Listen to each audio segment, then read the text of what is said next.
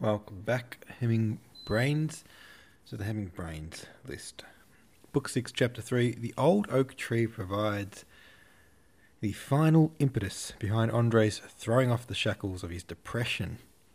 Do you think he would have eventually done so without the symbolism of life both Natasha and the oak tree provided? Good question. Andre is now free to idolize his wife as the memories of his reservations about her fade. Will he eventually place her on a pedestal, remembering only the good things? Will he minimize the issues he experienced in his previous marriage? Finally, at the end of the chapter, the prince even begins to show interest in his son again. Will he take a more active role as a father from now on? Good questions, good discussion prompts, as always, courtesy of user 7 of 9. Ripster66 says, I loved that the old oak tree had come to life again in step with Andre's reawakening. It's a beautiful metaphor for renewal. I don't think Natasha and the old oak were necessary for Andre's reawaken- reawakening, but the timing worked out such that his thoughts were primed by the old oak, and then Natasha's youthful vigour and his thoughts turned toward love and light. With time, the sharp edges of regret. Oh, this is another. Sorry, this is in response to uh, the second discussion prompt about Andre's kind of his memories of his wife becoming more idolized. With time, the sharp edges of regret are worn down, and Andre can look at his wife's portrait without recrimination for how he treated her. I hope he will carry forth the lessons he should have learned about what's important in a marriage, but that is yet to be seen you would hope that he does um, grow from one marriage to the next. Brian E. Denton, War and Peace OG, uh, this year, for whatever reason, I'm reading The Oak Tree different from how I have previously. Interesting, interesting, especially because Brian has read the book, I think, uh, looks, well, this is his 11th year in a row, according to his flair. So 11 times he reads it one chapter per day, every day, for 11 years. Means there hasn't been a single day in the last 11 years where Brian hasn't been reading War and Peace. That is insane.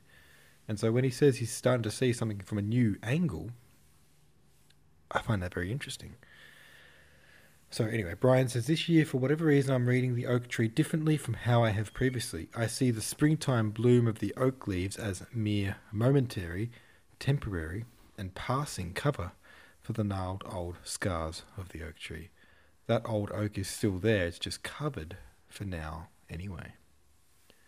There we go. Okay, so the more shallow metaphor of, you know, the oak stubbornly refusing to participate in life at the beginning of spring, and Andre seeing it and going, Yeah, me too.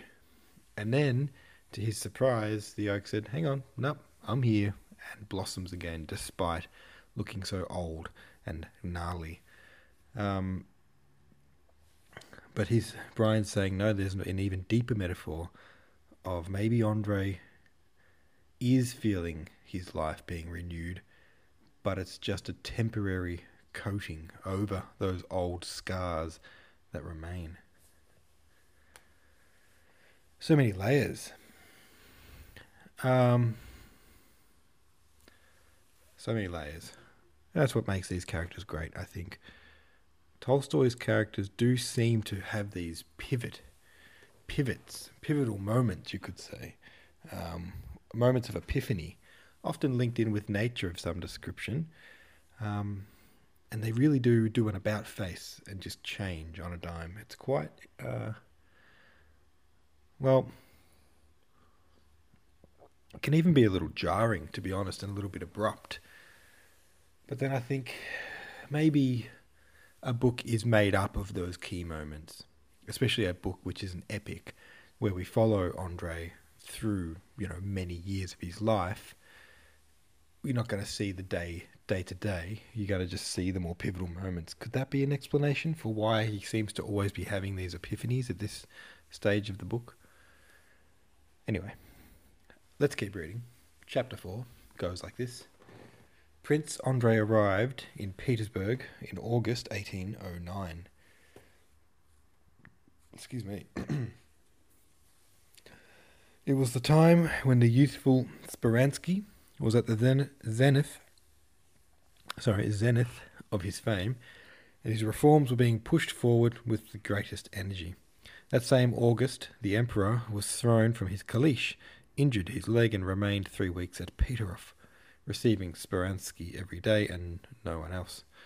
At that time, the two famous decrees were being prepared that so agitated society, abolishing court ranks and introducing examinations to qualify for the grades of collegiate assessor and state councillor.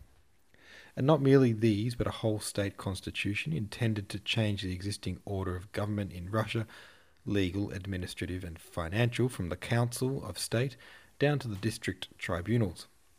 Now, those vague liberal dreams with which the Emperor Alexander had ascended the throne, and which he had tried to put into effect with the aid of his associates, Czartoryski, Novosiltsev, Kochubey, and Stroganov, whom he himself in jest had called his Comite de Salut Public, were taking shape and being realized. Now, all these men were replaced by Speransky on the civil side and Arakcheev on the military.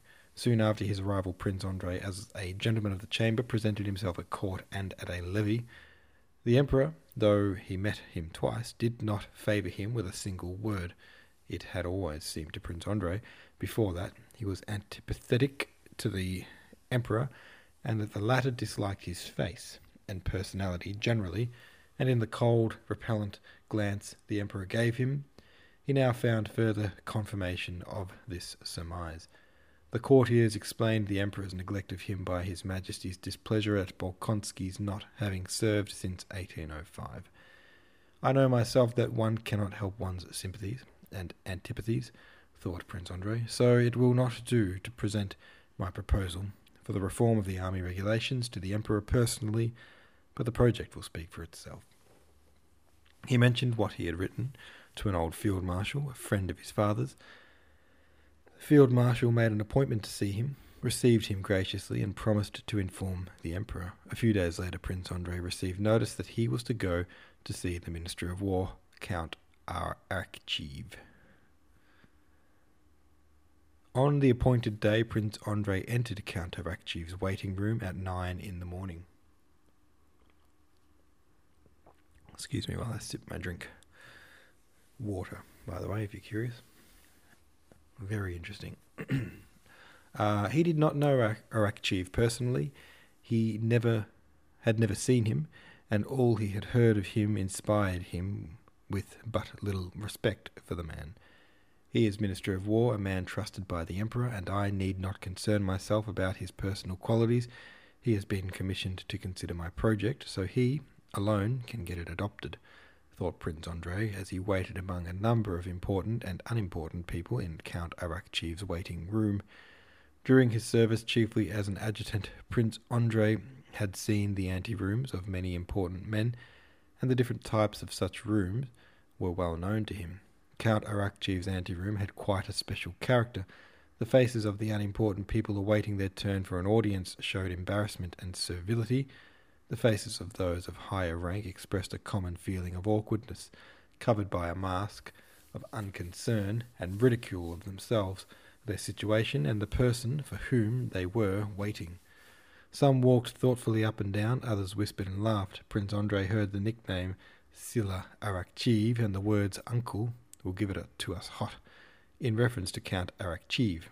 One general and important personage, evidently feeling offended, at having to wait so long, sat crossing and uncrossing his legs and smiling contemptuously to himself.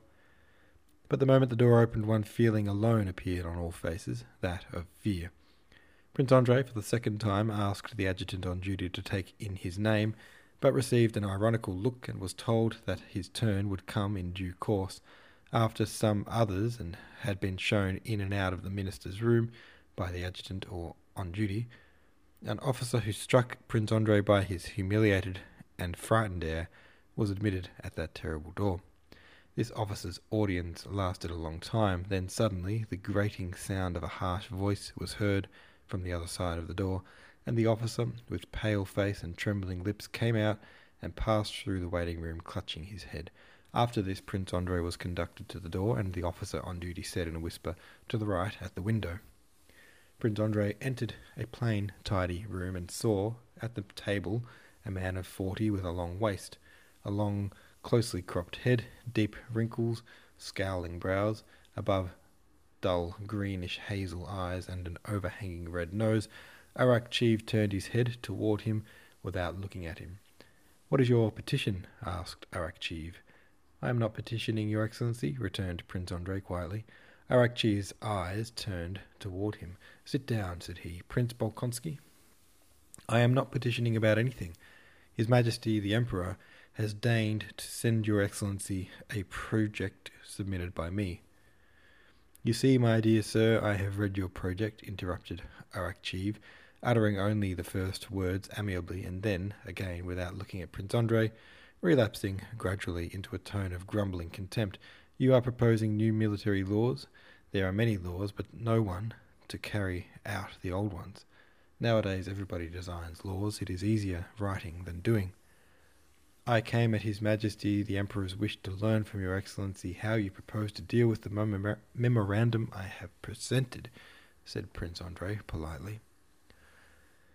I have endorsed a resolution on your memorandum and sent it to the committee. I do not approve of it, said Arakcheev, rising and taking a paper from his writing table. Here, and he handed it to Prince Andrei. Across the table, sorry, across the paper he scrawled in pencil, without capital letters, misspelled and without punctuation, unsoundly constructed because resembles an imitation of the French military code and from the articles of war needlessly devi- deviating.